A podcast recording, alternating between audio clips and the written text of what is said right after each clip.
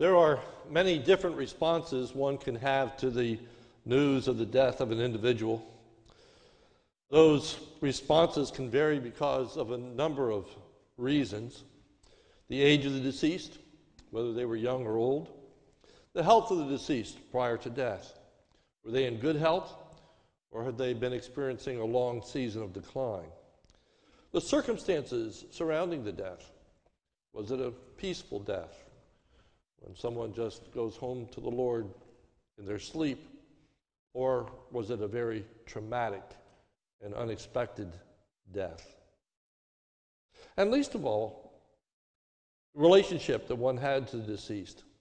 Was the person a beloved relative, a close friend, or a mere acquaintance, or perhaps even an arch enemy? All of these considerations are going to have an effect upon the response that we have to the death of an individual. This morning, we want to focus upon David. What was David's response when he heard of the deaths of Saul and Jonathan? Jonathan, of course, was David's best friend, confidant, help, security. Saul was king over Israel. Saul was the one who was standing in David's way to be the next king. Saul was the man who had been persecuting David and seeking his life for years. So, how would David respond? How would he react to the news of Jonathan and Saul's death? The key verse this morning is 2 Samuel chapter 1 verse 17, which reads, "And David lamented with this lamentation over Saul and Jonathan his son." David grieved by, was grieved by the deaths of Saul and Jonathan. So this morning we are going to focus upon David's manifestation of grief as he reflects upon the deaths of Saul and uh, Jonathan. First is the occasion of grief, the death of Jonathan and Saul, and the Israelite soldiers. As the narrative opens, David returns to Ziklag after the Lord gave him victory over the Amalekites, chapter 1, verse 1.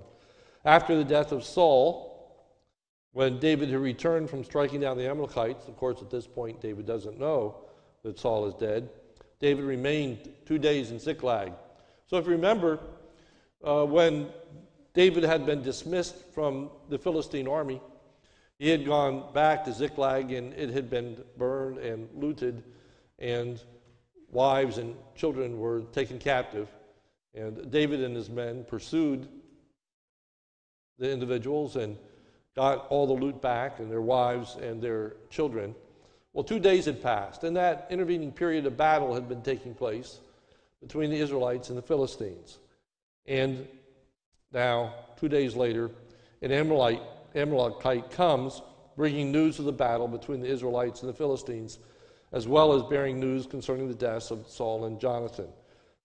2 Samuel 1 2 through 4. And on the third day, behold, a man came from Saul's camp with his clothes torn and dirt on his head. And when he came to David, he fell on the ground and paid homage. David said to him, Where do you come from? And he said to him, I have escaped from the camp of Israel. And David said to him, How did it go? Tell me. And he answered, The people fled from the battle, and also many of the people have fallen and are dead. And Saul and his son Jonathan are also dead. David wants to be sure that this man knows what he's talking about. Perhaps David is in denial, can't believe what he hears. So he asks him, How do you know this? Verse 5. Then David said to the young man who told him, How do you know that Saul and his son Jonathan are dead? The man is confident because he says that he killed Saul himself, starting at verse 6.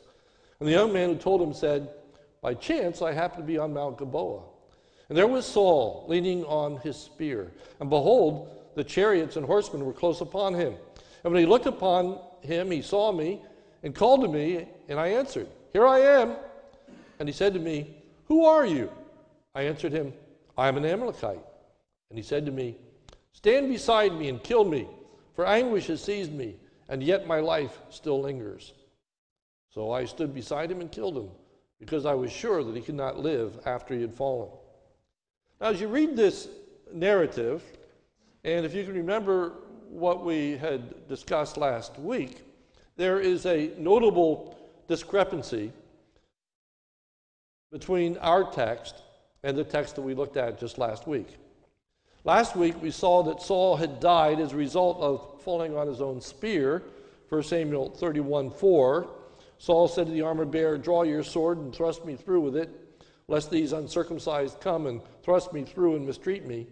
But his armor bearer would not, for he feared greatly. Therefore, Saul took his own sword and fell upon it. Now, up to that point, these two narratives are pretty much in agreement. But notably, the armor bearer does not take his own life until he sees that Saul has died. 1 Samuel 31 5. And when his armor bearer saw that Saul was dead, he also fell upon his sword and died with him. So, in the account in 1 Samuel chapter 31, David, uh, excuse me, uh, Saul dies of that self inflicted wound. Here in 2 Samuel chapter 1, this Amalekite says that Saul had not yet quite expired when he happened to come upon him and he finished him off. Verse 2 Samuel chapter 1, verse 10. So I stood beside him and killed him because I was sure that he could not live after he had fallen. So we ask the question how are we to reconcile the discrepancy in these two accounts? Well, it seems pretty clear to me that we're to see that the first text, 1 Samuel chapter 31, is the authoritative account of what had transpired. What we have in 2 Samuel chapter 1 is a lie, a deceit that is being offered by this Amalekite. The lie is told in order to obtain favor with David there is an assumption on the part of this Amalekite that the news of Saul's death would be welcomed news to David. That David would be elated, he'd be excited and thankful that Saul was dead. That he'd be celebrating the event. In this Amalekite's mind, David's pursuer is finally dead. Now, at last, the pathway had opened up for David to become king. And if you notice in 2 Samuel chapter 1 verse 10, these words of the Amalekite says, So I stood beside him and killed him because I was sure that he could not live after he had fallen. And I took the crown that was on his head and his armlet that was on his arm, and I have brought them here to my Lord. So he says to David, Here is the crown. Here is the kingship. I have brought it to you.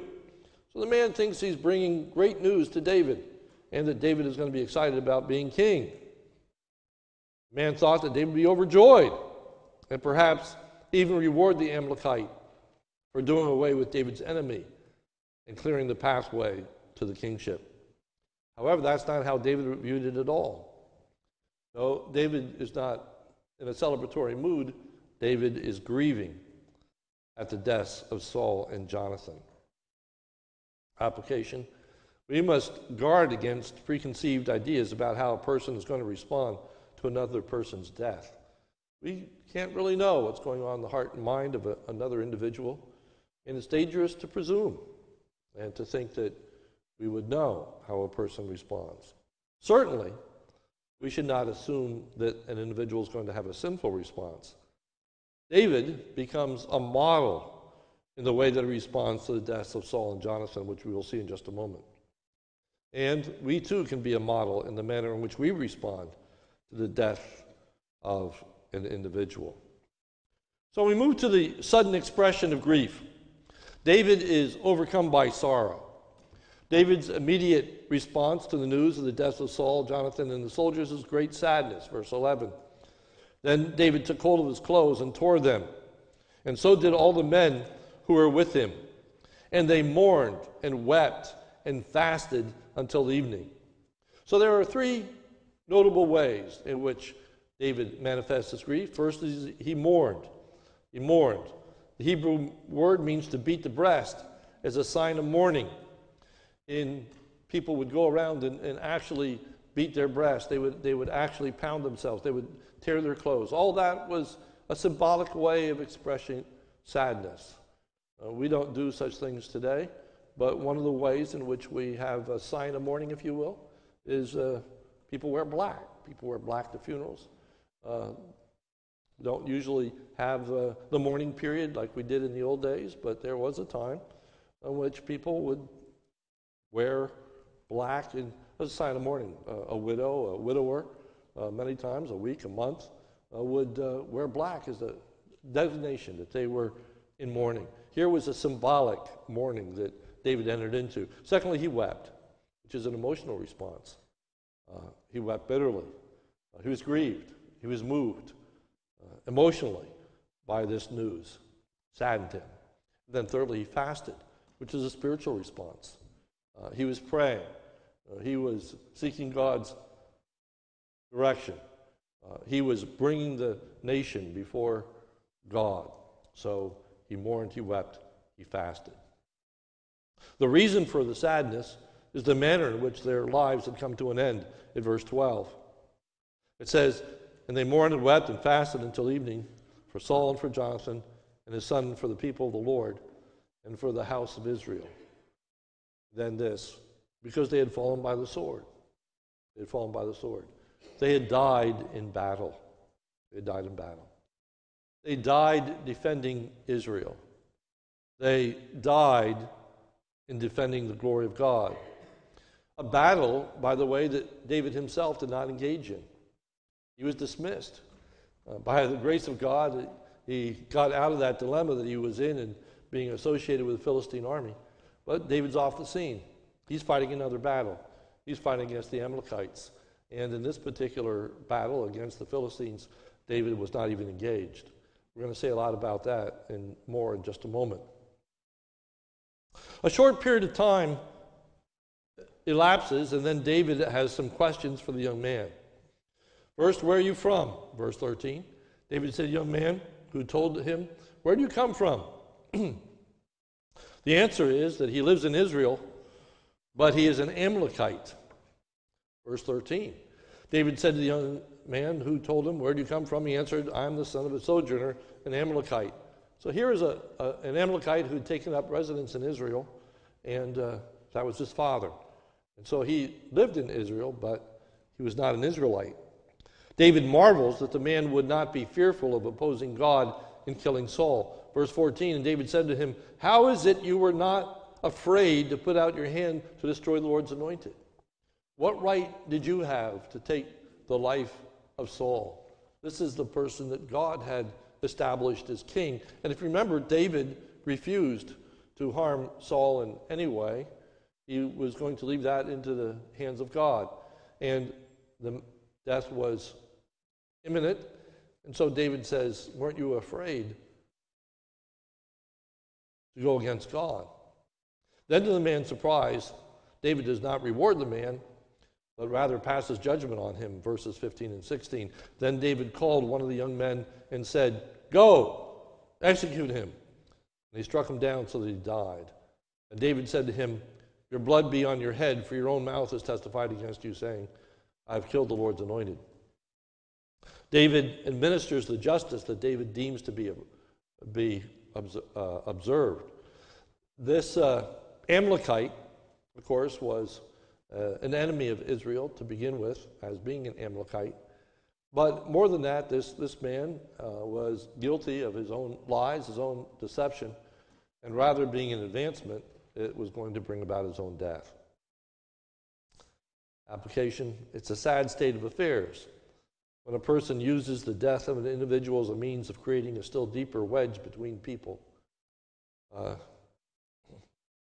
this Amalekite was interested in stirring up trouble. Uh, he wanted David to be excited. He wanted David to celebrate the death of Saul rather than to mourn it and rather to grieve it. Uh, he wanted that wedge that existed between Saul and David during their lifetime to be even greater and more pronounced after the death of Saul. Unfortunately, there are a number of people that do dastardly things and trying to promote family division, uh, promote ongoing tensions, grudges. People want to get even. People start fighting about inheritances. All kinds of things happen at the death of an individual, many times totally inappropriate. It's a sad state of affairs when a person uses the death of an individual to advance their own cause. This Amalekite was seeking to use Saul's death as a way of advancing himself. He thought he was going to be rewarded, when in fact he was not. Um, we need to be on guard against selfish ambitions. But thirdly, and most importantly, there is this thoughtful expression of David's grief.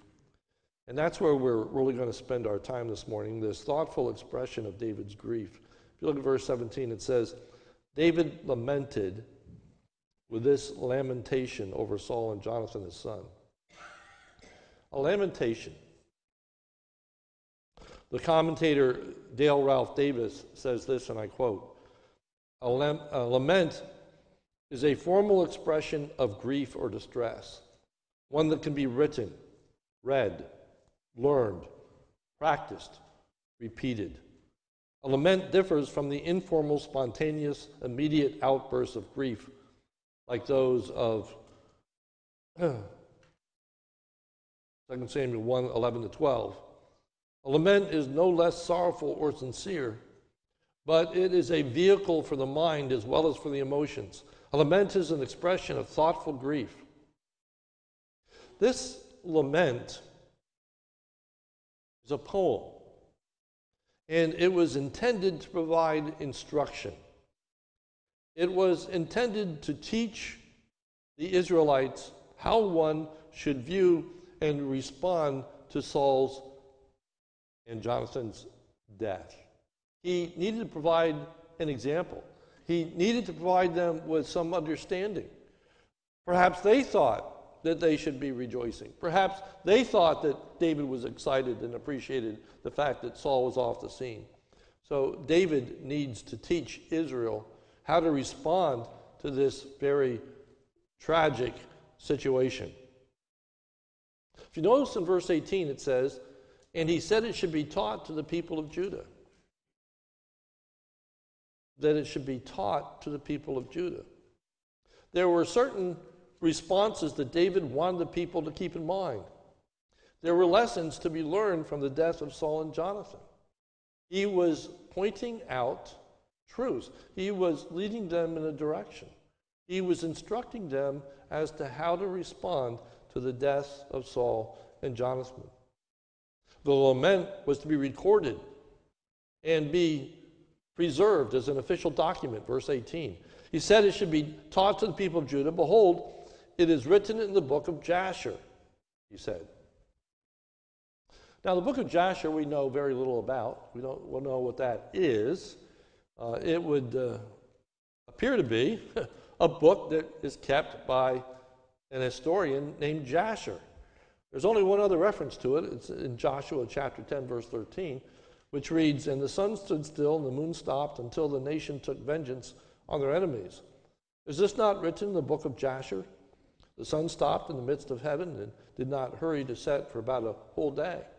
So it is assumed that Jasher was the historian of the time, and he would be the, the one that would record the events that happened in the nation of Israel, those things that needed to be remembered, that needed to be memorialized, that needed to be preserved for future generations. Uh, we're in a Memorial Day weekend in which there's a time of commemoration. We think of the, the deaths of the soldiers. We think of those that have fought for our freedom.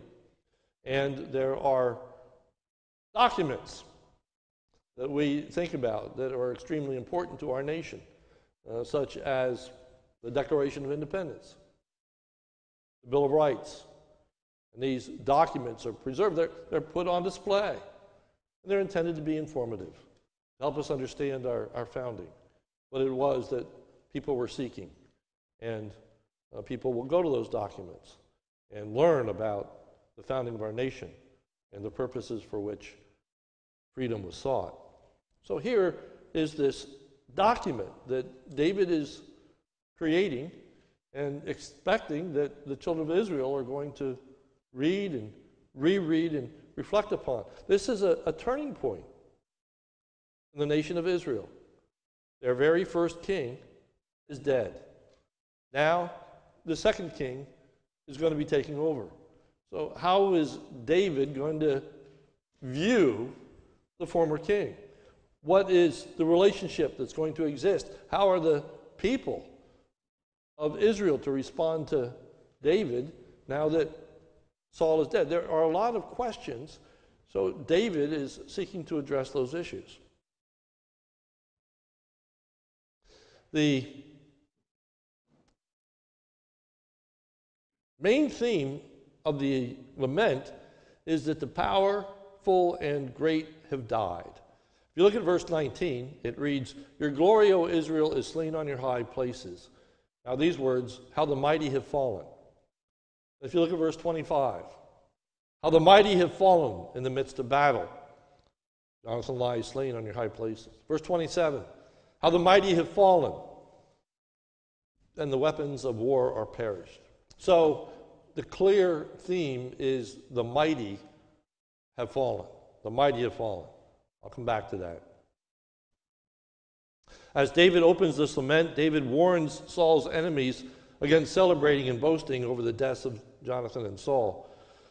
First, he is afraid that in Gath, particularly, now remember, Gath is the place where David himself had fled for refuge, for protection. Gath is the place where David had pretended to be a follower of the Philistines in order to be preserved from Saul taking his life. It's the king of Gath that enlists David into the Philistine army and all those things that take place. So, verse 20 says, Tell it not in Gath, publish it not in the streets of Ashkelon, lest the daughters of the Philistines rejoice lest the daughters of the uncircumcised exult. So he's saying, don't publish this abroad, lest the Philistines are going to, to publish what has taken place, lest they exalt. I don't know if David was aware, uh, most likely not, of what had already taken place, what we saw at the end of chapter 31, and that is the body of uh, Saul was taken, if you remember, where the uh, head was put in the uh, temple of Dagon, uh, another goddess, was credited with the victory. Already the celebrating is going on in the Philistine camps. Already the people are ascribing glory to God, uh, excuse me, glory to their false gods. So David is concerned and says, Don't let that happen. Don't let these women rejoice. David then places a symbolic curse on the place where Saul and Jonathan met their deaths. Verse 21 You mountains of Gilboa, let there be no dew or rain upon you, nor fields of offerings. For there the shield of the mighty was defiled, the shield of Saul, not an anointed with oil.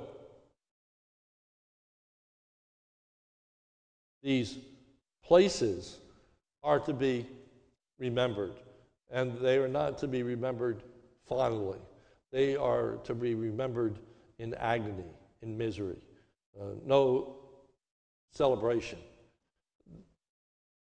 There is a phrase that we have in our own society, and that is remember the Alamo.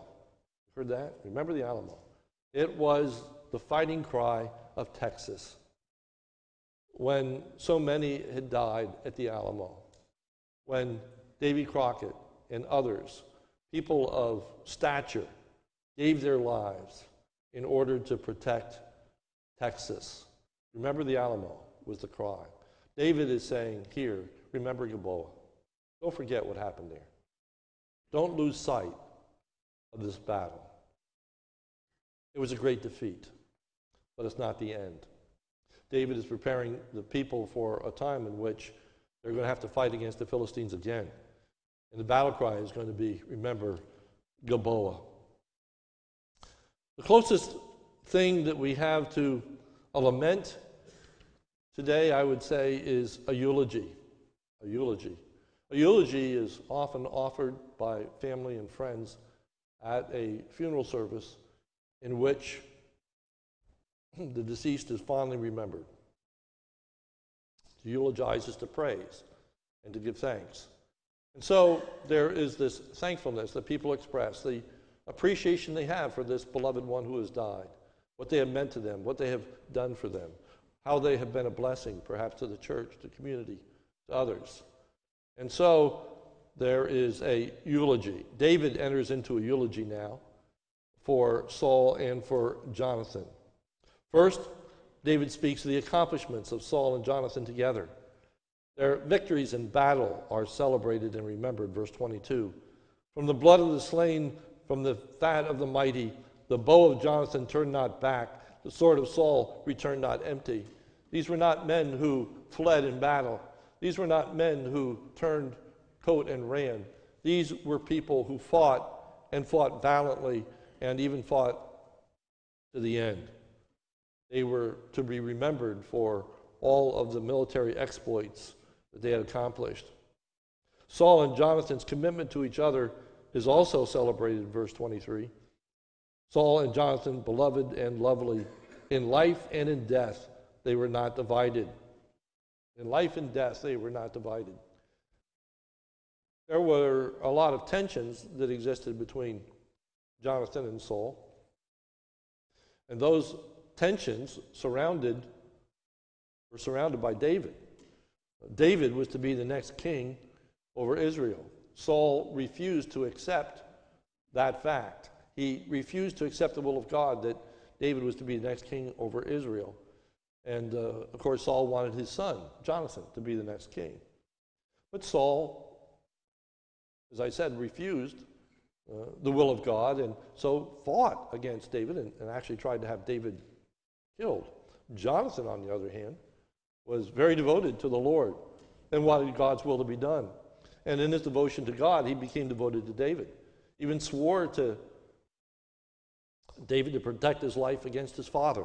So there was a lot of tension and difficulty that was created between Jonathan and Saul. And yet, they continued to work together. And yet, they continued to fight side by side. Uh, they continued to be committed to each other, even though they had this different view of David. And Saul praises Jonathan and Saul's commitment to each other. He saw that as praiseworthy, he, he saw that as valuable, he saw that as dignified and glorious.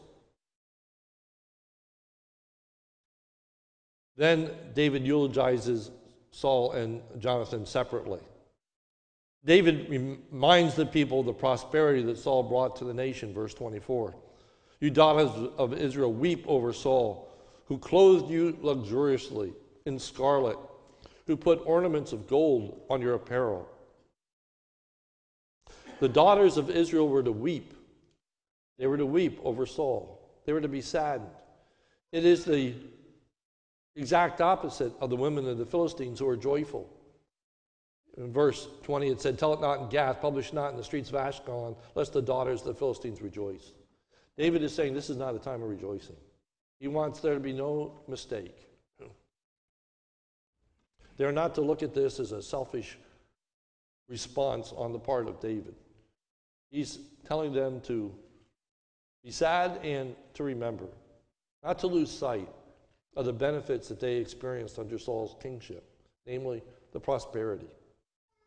Though he had not finally and completely delivered the children of Israel from the Philistines, he repeatedly delivered them and raised their standard of living, if you will. And he says, Don't lose sight, don't forget the good that Saul has done. David expresses his deep and sincere love for Jonathan, verse 25. How the mighty have fallen in the midst of battle. Excuse me. Jonathan lies slain on your high places. I am distressed for you, my brother, Jonathan. Very pleasant have you been to me. Your love to me was extraordinary, surpassing the love of women. David had a unique relationship to Jonathan. There is no greater relationship that is portrayed in the scriptures than the friendship between Jonathan and David. It was extraordinary. It was extraordinary. Now, this last phrase, surpassing the love of women, modern commentators have picked up upon that, some of them, and uh, have said that this is an allusion to a homosexual relationship, and that the relationship between David and Jonathan was one of homosexuality.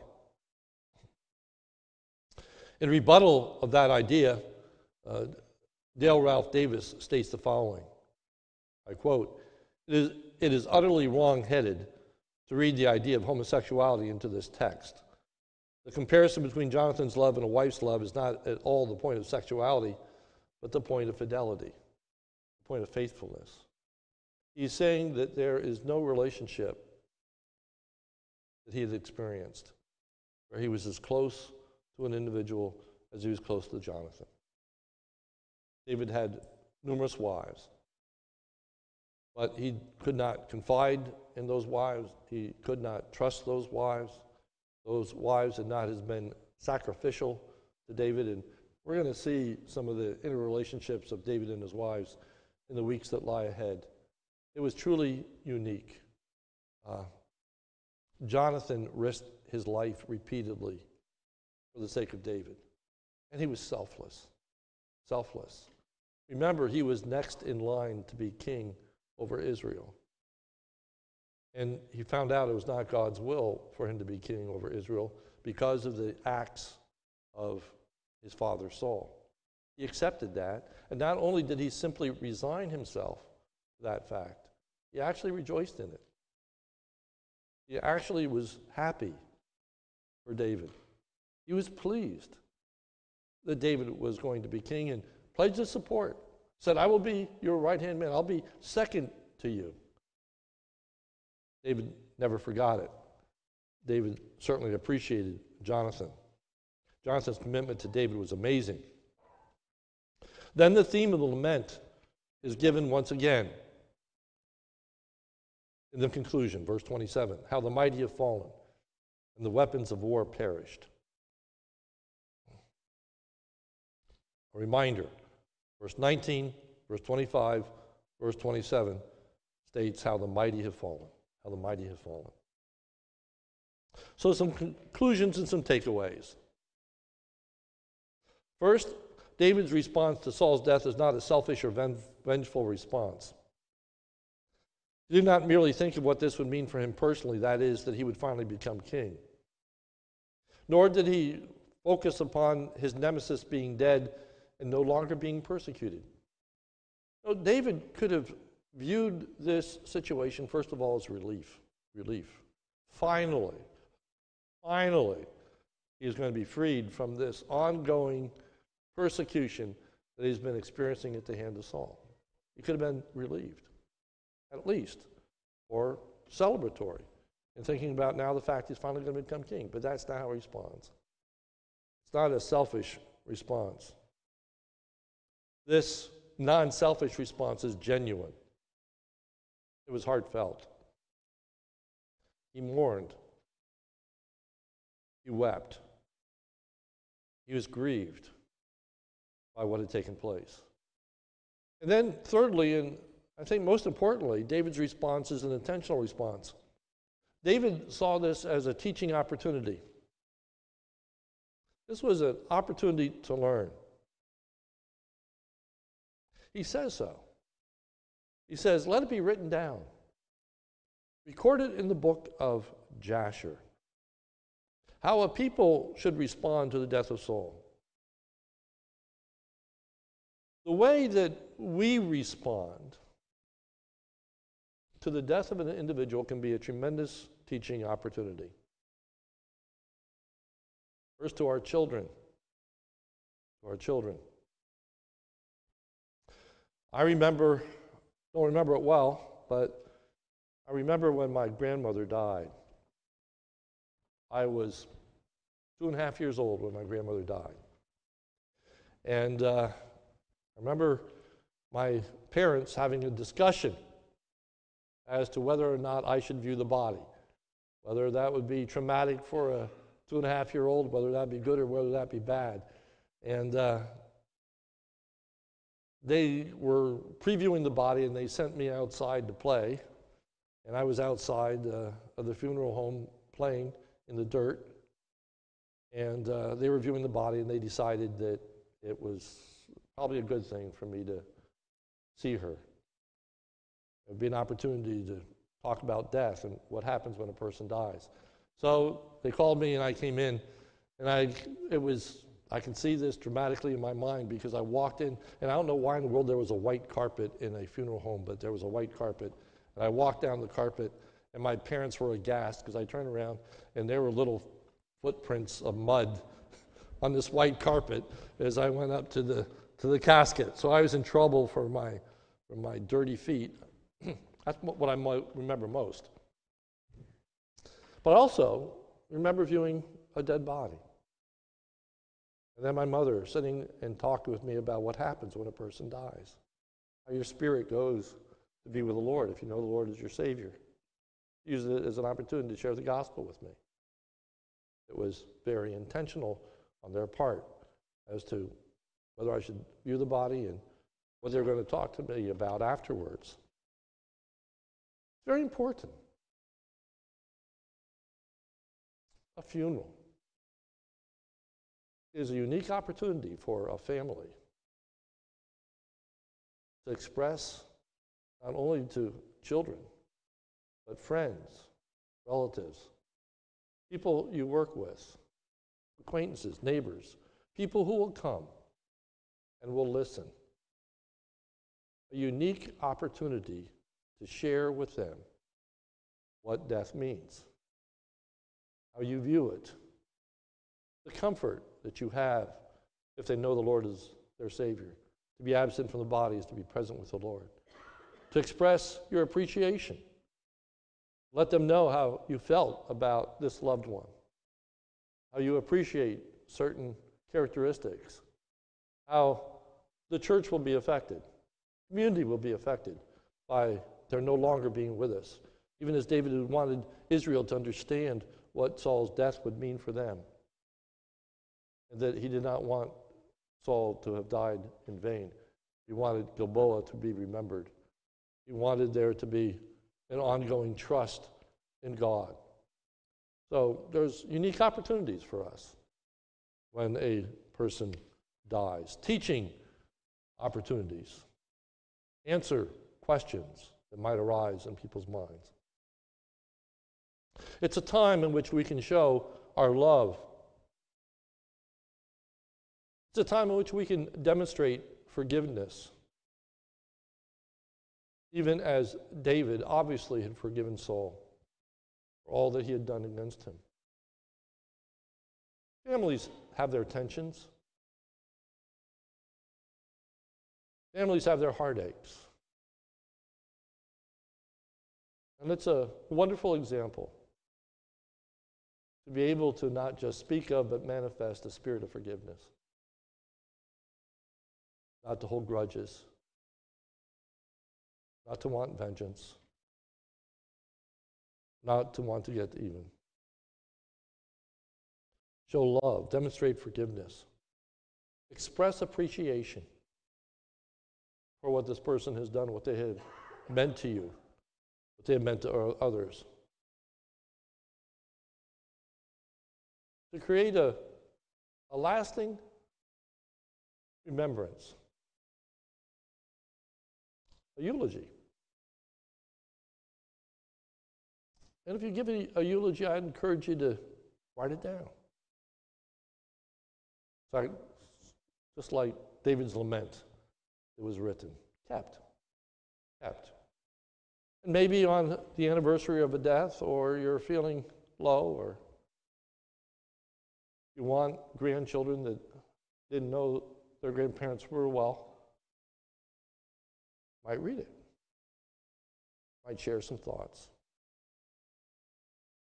might help them understand what this person has meant in the family, how they've contributed to your own spiritual advancement and well being. A unique opportunity. David's response is a God honoring response. He's afraid of how the enemies of Israel are going to view the deaths of Saul and Jonathan. They're going to ascribe the powers to these false gods. He doesn't want them to celebrate. He doesn't want them to celebrate. David's response is a sobering response. Lament three times as the mighty have fallen. The mighty have fallen. The powerful have fallen. Saul had killed his thousands. David his tens of thousands. Jonathan had created these incredible victories over the Philistines. And yet, the mighty had fallen. The mighty had fallen. Three times he says that. I think it communicates at least three things. First, David's own awareness of his frailty. David could have died in that battle.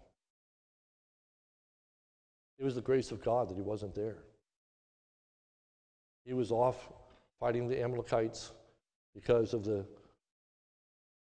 raiding of Ziklag, and he missed that whole battle. He missed that whole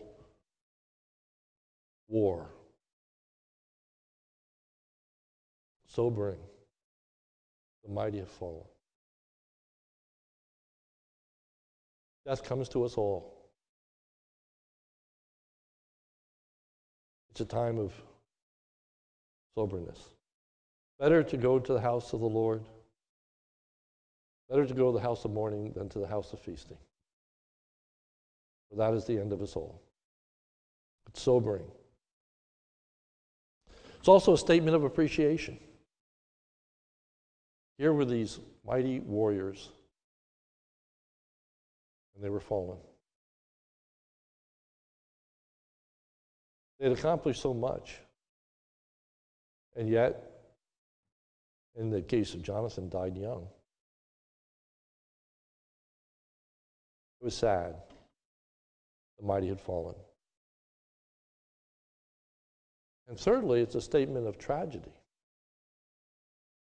Tragedy. For the hopes of Israel were dashed. Remember at the end of chapter 31 when the people see what happened to Saul and Jonathan, they flee the, the cities. They just leave, they just get out of there. They vacate because they see the Philistines as coming in as a horde. Those that they had looked up to, those that they had respected, the mighty have fallen. How can we stand if the mighty fall? The answer by the grace of God, by the goodness of God. God was going to raise David up, and God was going to use David to get a great victory over the Philistines, and we'll see that in, in the months to come. But it's a sobering thought the mighty have fallen. There may be people in your life that are extremely, extremely important to you. And you may wonder, how can I go on? You may wonder, how can the church go on the death of such a prominent individual? You may wonder how the business can go on, on and on and on. The mighty have fallen. The mighty have fallen. Answer we go on by the grace of God.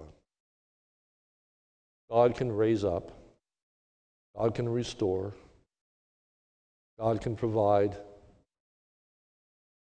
God can enable. But it's a sad day when the mighty have fallen. Let's pray. Almighty God, we look to you and ask for your grace and your goodness. And Lord, on this Memorial Day, there are people who are mourning the death of loved ones who have fallen, fallen in battle. gave their lives. Then, Lord, there are all of us who know the pain of death and our beloved ones and our friends. Comfort us this day. Lord, help us to respond in faith. Help us to respond in a teaching moment. Help others understand how they can respond to the death of a loved one, a friend, and even, yes, an enemy. Give us grace, we pray in Jesus' name. Amen.